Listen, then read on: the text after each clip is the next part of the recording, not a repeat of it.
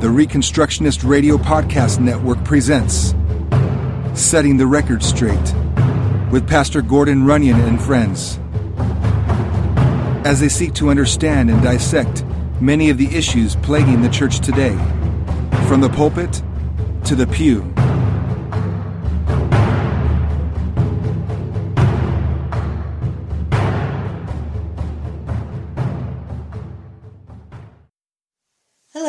Name is Joyce Runyon, and I want to thank you for tuning in to Setting the Record Straight podcast. Our teacher today is my husband of 30 years, Pastor Gordon Runyon from Emmanuel Baptist Church in Tucumcari, New Mexico. He's been a Christian Reconstructionist for a long, long time, and it's his assigned task here to sort out theological errors and mistakes of all flavors. Our topic today is an important one, so without further ado, here is our host, Gordon Runyon. Yay! Yay! Well, good to be here with you, my lady. Yeah. Uh, what kind of uh, controversy you got for me?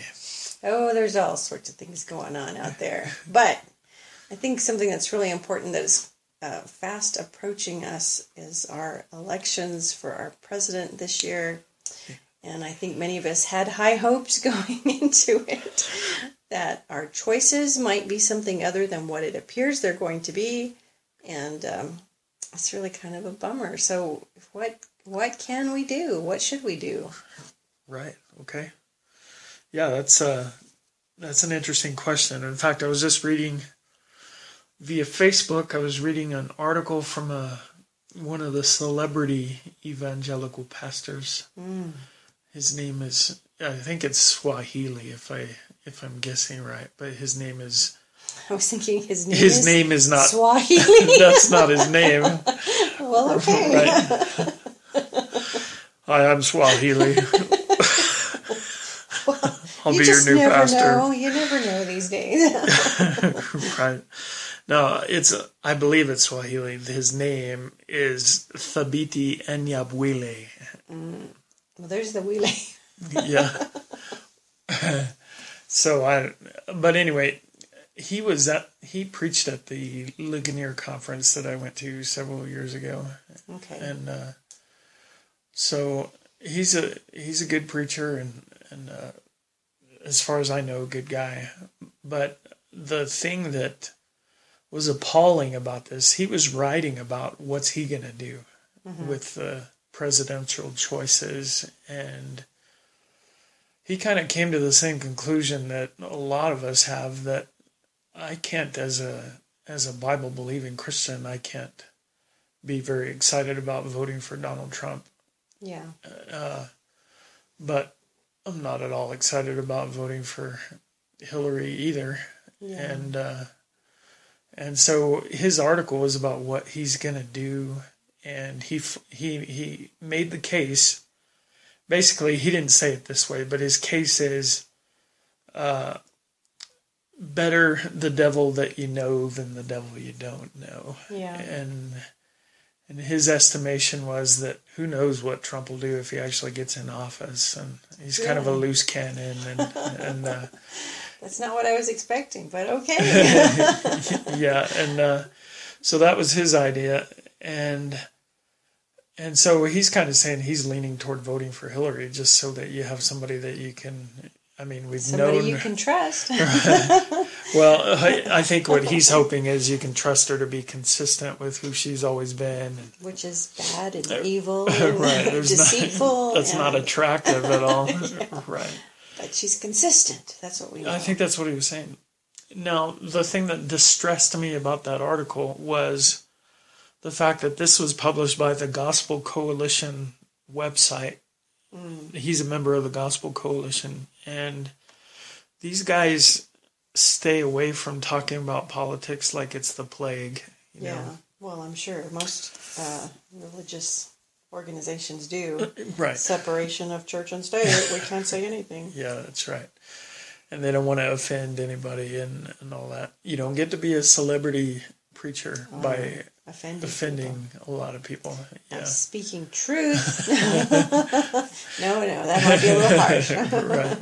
But uh, I was going to say the thing that really offended me about the article was not so much his conclusions or anything, but the fact that throughout the article there was no Bible in the whole thing. You know, there was no scripture, Yeah. and uh, it's just his opinion. And basically, it's it's the same opinion that you can get watching CNN or yeah, or something else? like that. There's nothing to differentiate it. Yeah, in fact, the day before I read that article from him, I read one from the National Review, and National Review is the magazine that was started by William F. Buckley Jr., and he was kind of a libertarian leaning uh, Republican. I think they've gone maybe more neoconservative here recently. They've lost, I for my money, they've lost their libertarian streak, but they made the same case. They were saying everything we know about Hillary is that she'll probably govern somewhere in between Obama and George W. Bush. That she's probably somewhere in the middle there. And and their case was that things like markets and the international community and stuff like that.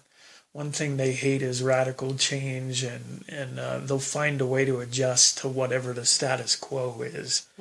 And so, if you get somebody that you just think is going to maintain the status quo until you get somebody better, maybe that's better than voting for a guy that you really don't know what his deal is or, or what he's going to be and do. Yeah. And and I only bring that up because the article from National Review basically came down in the same place that Anyabwile came down, only they did it a lot better.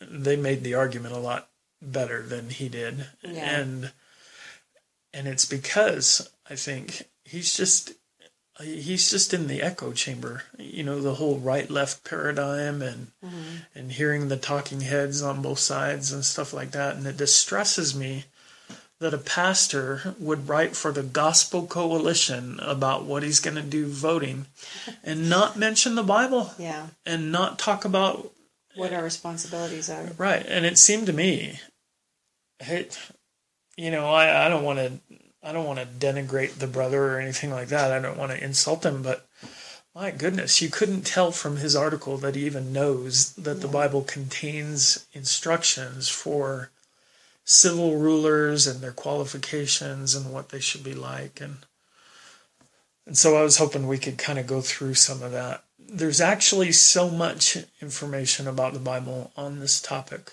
mm-hmm. in the Bible. Did I say about the Bible? You There's said on the Bible about this topic. oh, okay. well, one of those. It's all right. It's all right. The prepositions confuse me.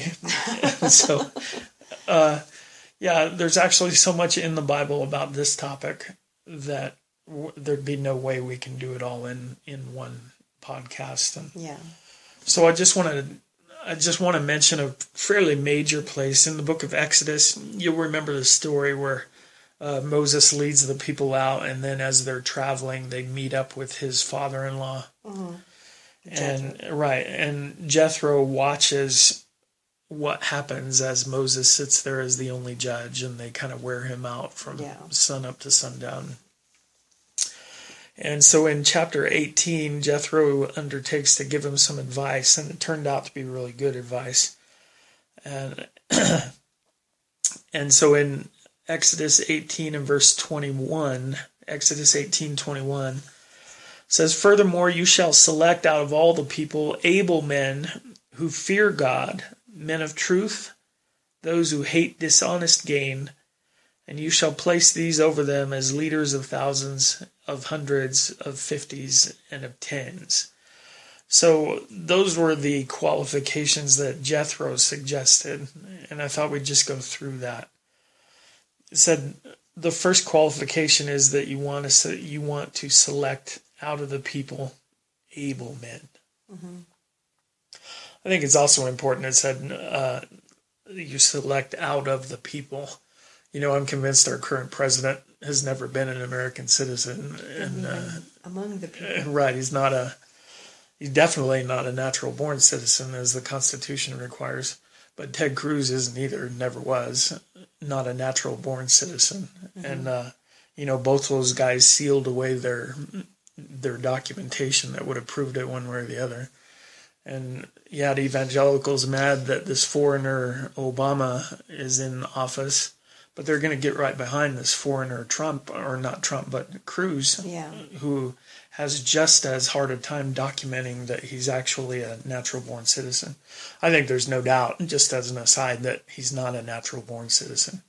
He may be an American citizen or he may be a Canadian citizen, and that's part of what he's kept hidden. But that's neither here nor there. He's out. he's out of the race now. But uh, so you are supposed to select them out of the people. And then in Deuteronomy chapter 17, when they start talking about what they're going to do for a king, mm-hmm. that was one of the requirements there is that you have to choose someone among your of your brethren. Mm-hmm. You know, you're not allowed to choose a foreigner and, and set him over you. That would seem to just be smart, right? You don't want to. Yeah. You want somebody, Somebody that has some in- allegiance yeah. to the country, and yeah. Yeah.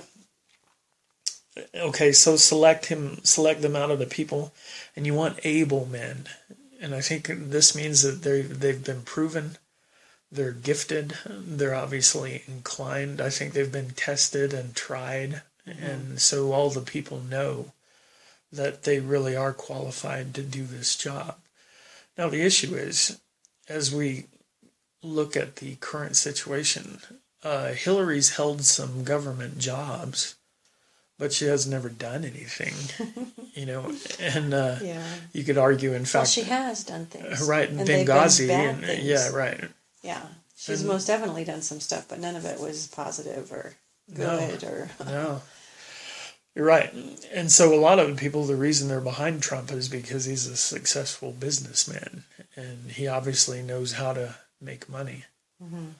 Uh, the trouble is that government is not a business and it's never been designed to work like that. Government is God's idea. And we learn from Romans chapter 13, verses 1 through 7. Uh, see my published works, by the way. We learn that uh, government came from God, was set up by God with a specific purpose in mind yes, that's right. to punish the wicked and, and reward or praise the ones who do right, the righteous. And so basically, it works out to be law enforcement and a, a a court level, system. yeah. yeah. And so that's not a business. And It's not a for profit thing. You know, and in fact, it's dangerous to put somebody in that who thinks, oh, we can find a way to make some money off of this. You know, that's that, that that's horrible. You don't want that. Yeah. And and so I'm saying I think Mr. Trump does have a lot of capabilities. Uh, he's obviously a talented guy. He's obviously a charismatic guy, and and uh, makes friends easily, and in spite of what he says and, and all that. And Yeah. but his experience is of the type that really has no application to the work of government. And so I think they both fail on that count as well. Uh, then they're supposed to be men who fear God. And I don't think there's any question neither one of these characters fears God Yeah. and I, I think it's a it's a travesty. At least Hillary's not trying to claim that she's well. Sometimes she does claims that she to, yeah depends yeah. who she's talking to. But Trump wants the all the evangelicals in the GOP to believe that he's a committed Christian, and uh, that's just the most ludicrous. Well, unfortunately, during any election cycle, suddenly Right, everybody's going to church. right, right. They're making appearances. They're getting photo shots outside of buildings, and uh, you know it's not about once every four years. So, Yeah, but that's be. something that that happens across the board. Yeah, it is, and it's certainly happening with Trump. I can't imagine somebody really thinking that, oh yeah, he is a Christian. You know, he's come out publicly and said he's never asked for forgiveness for anything. Doesn't think he's ever done anything that he needs to be forgiven of. Uh, he's owned a strip club in the past, you know, and that's just that's just one thing that you can yeah. mention. well, you he's know? a businessman. right. And uh, it just shocks me. It just shocks me, not that he would say those things, but that Christians would say, oh, yeah, that's fine. So they don't fear God. Neither one of them does. They're supposed to be men of truth. Uh, this means people who don't tell lies, who live by their integrity. Mm-hmm. And uh, Hillary is clearly disqualified. Well, she's not a man. no. right, she's not a man no. of truth. well, she's not anything of truth. Is yeah, is that's the problem? Right. That's right. And uh, you know, Trump has gone back and forth and said different things at different times to different people. I don't know how anybody could believe a word that he says. Yeah. You know. And then uh, there's supposed to be those who hate dishonest gain, and in other translations, it, it means they hate a bribe. Hillary obviously doesn't hate bribes. No. You, you know, uh, she's making millions of dollars for, well, not millions, hundreds of thousands of dollars in a speaking fee to speak to some organization for 20 minutes. Yeah. And not because she's a great speaker, you know. Yeah. And you look at the Clinton Foundation and how they're getting all sorts of uh, money from foreign governments just because they support the philanthropic work of the Clinton Foundation. Mm, yes. And uh, and then on the other side, you've got Trump, who has bragged about how much money he's he's poured into politicians' pockets.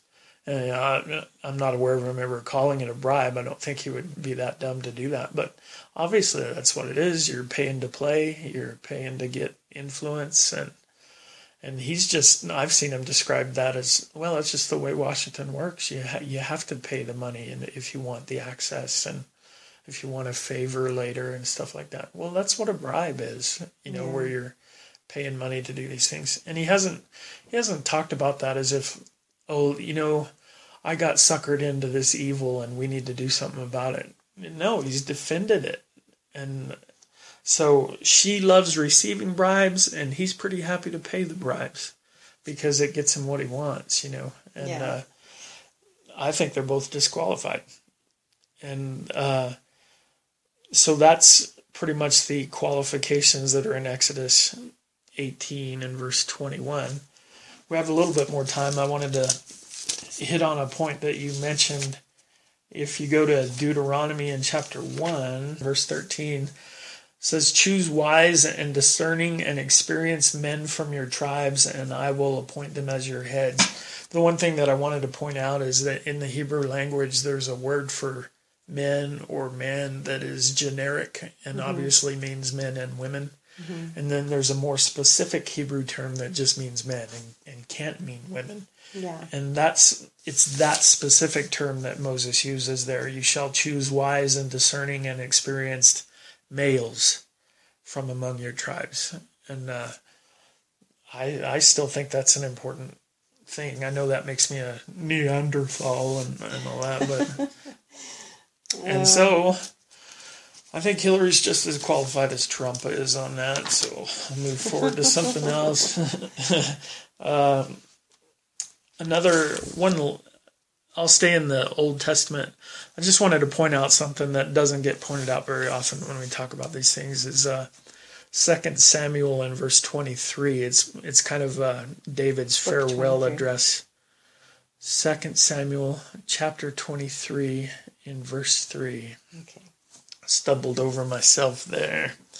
Okay, 2 Samuel 23 3, David says, The God of Israel said, The rock of Israel spoke to me, He who rules over men righteously, who rules in the fear of God, is as the light of the morning when the sun rises, a morning without clouds, when the tender grass springs out of the earth through sunshine after rain. Now, uh, I'm reading out of the NASB here, and if you check modern translations, it'll kind of read like this, where he's saying, He who rules over men righteously, who rules in the fear of God. Uh, it's a descriptive phrase, it's not an imperative phrase. However, in the King James, uh, it says, well, I could look it up here. I don't have it in front of me, but the King James makes it an imperative mm-hmm. that says, He who rules over men righteously or justly must rule in the fear of God. Yeah. And uh, so that makes it an imperative there. Uh, that must is inserted. If you're looking at your King James, it'll have it in italics there, which means uh, the translators thought it was right to insert that, and uh, most other translations see it as a descriptive instead of an imperative. But for what I want to point out here, I don't think that's changes. I don't think that changes anything one way or the other because verse four then says, if you're talking about a man who's ruling over men righteously and ruling in the fear of God, listen again to what it says he's like. He is as the light of the morning when the sun rises, a morning without clouds. Uh, so I thought it was an interesting thing to think about. That's what the man who rules righteously in the fear of God is like. But what if you what if you reverse that and you say the he who rules over men unrighteously who rules without any fear of God mm-hmm. then I think you, it would be appropriate to to take the negative of everything that's described yeah. in that metaphor and so let me just do that. He who rules over men wickedly or unrighteously, who rules apart from the fear of God, he is as the light of the night when the sun has gone down, or the he's as the dark of the night when the sun has gone down. Yeah. He's like a nighttime without clouds, not without clouds, but with clouds, fully cloud covered, so you can't even see the and no discernment, no stars. Yeah. Okay, so he is as the darkness of the night when the sun goes down. He is like the nighttime covered with clouds when nothing, no tender grass springs out of the earth because there's no sunshine and there's no rain. Uh, I think that's the metaphor that we're talking about here. So if God has said that the, the one who rules righteously in the fear of God, that he is like the sunshine and the and the rain, uh, why would you want something other than that? You know, and it just occurs to me, well, people say, well, but you don't have that on the ballot. You don't have a guy like that yeah. now. And now what do you do? And this is where I think about the woman who gave her two mites. And I think about the boy who was at the place where Jesus was teaching and they didn't have any food and he had what he had brought for lunch, you know, a couple of fish and loaves, yeah. and he gave that. And it would have been per- perfectly appropriate for anybody who watches the widow giving her two mites and the boy offering up his lunch. I think it would have been totally natural and understandable for somebody to see that and say, well, that's not going to do anything. How's that going to help? Yeah but you're discounting you're discounting the work of God. Mm-hmm. And so how do I apply that then?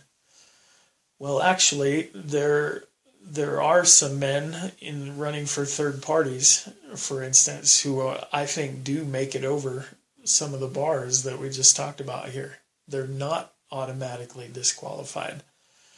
Uh, the Constitution Party candidate, I think his name is Heflin, Tom mm-hmm. Heflin. Yeah. Uh, as far as I know, he makes it over the, all those hurdles that we just mentioned.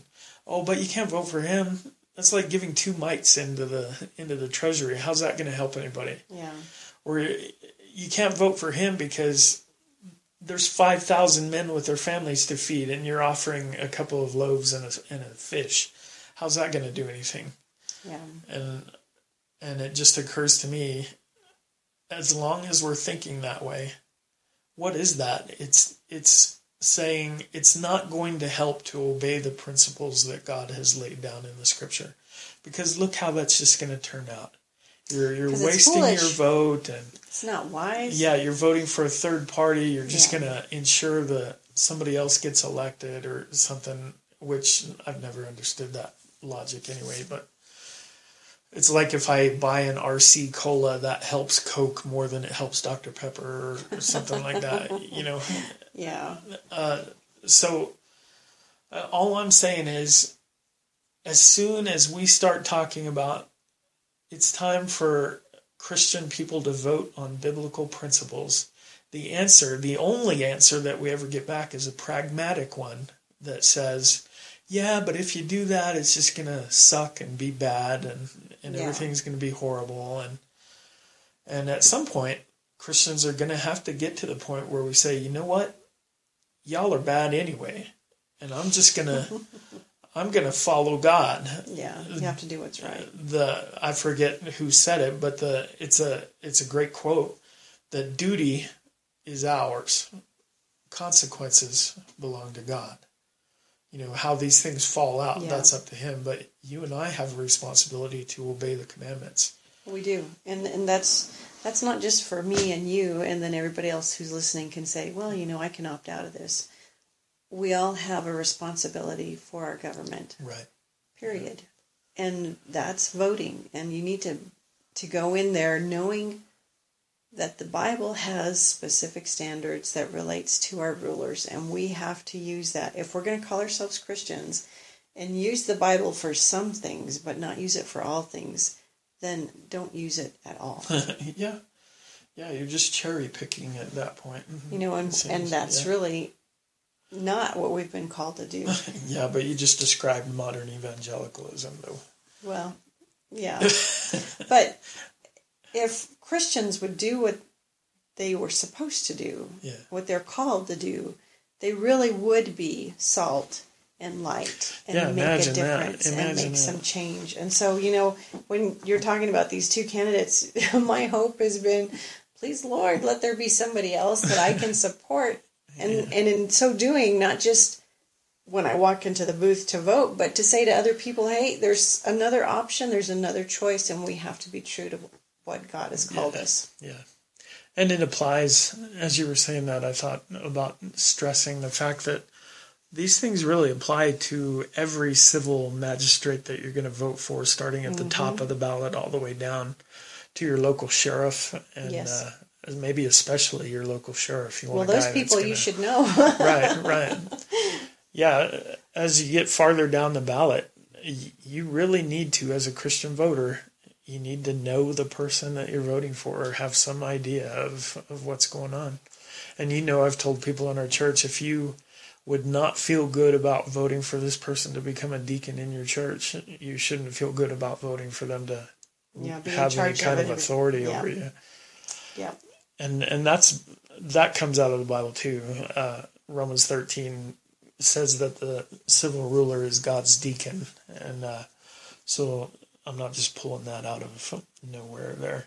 yeah, But we hear the other the other critique that we hear is, yeah, but that's that's all Old Testament, and and uh, that was a covenanted nation, and and what do you do if you're in a nation that's not in a covenant with God? Well, my answer is you still obey God.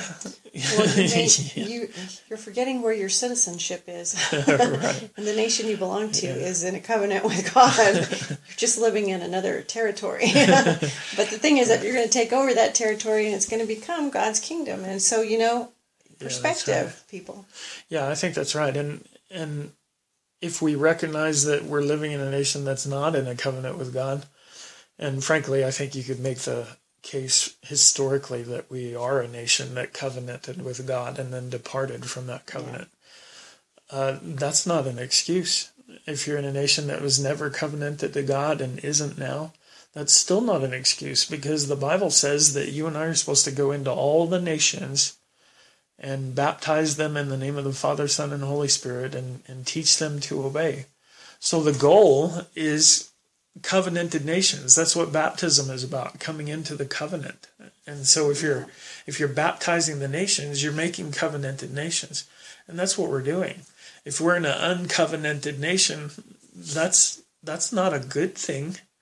We should be arguing against that and Yeah. fighting with all our might, you know, and uh, and the other thing to remember, since we're post millennial, uh, that's a temporary thing. Even if you are in an uncovenanted nation, Eventually. time to start acting like Yeah. you know the the will of God might actually be done on earth as it is in heaven. All right. Wow, our time flew by pretty fast. See, we didn't get to talk about very many passages, but But there are more. And if you have questions, please contact this man. he will answer them. Right. Oh, you know what? There's even something better they could do. Uh, there's a great article on this from uh, William O. Einwechter. Ooh, how do you spell that? I don't have it written down. E I N. Wachter. Yeah, I think it's E I N W E C H T E R.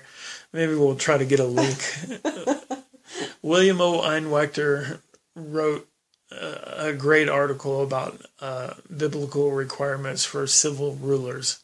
Maybe we'll see if we can get a link to that. If not, I'm sure you can find it. And he's done uh, sermon audio things on that very topic, and uh, so he's a great resource to look at the, for that too. That's excellent. Uh, yeah, I mean, I'd do the best I could, but he's a good guy to go to. And so I think we're done here, All right. young lady. I think we're done. It's all over. I'm out of here. right. Uh, so, what we always want to say is uh, now it's time for you to take this information and go out and glorify God and do it on purpose. That's right. Amen. So, we'll see you next time. Say Bye. bye bye. Oh, you just did. Bye. Thank you for joining Pastor Gordon Runyon and friends as they set the record straight.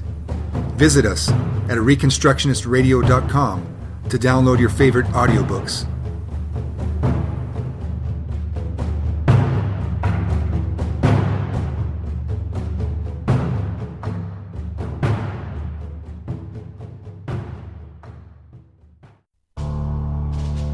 Reconstructionist Radio Podcast Network brings to you a complete weekly lineup of eight distinct podcasts.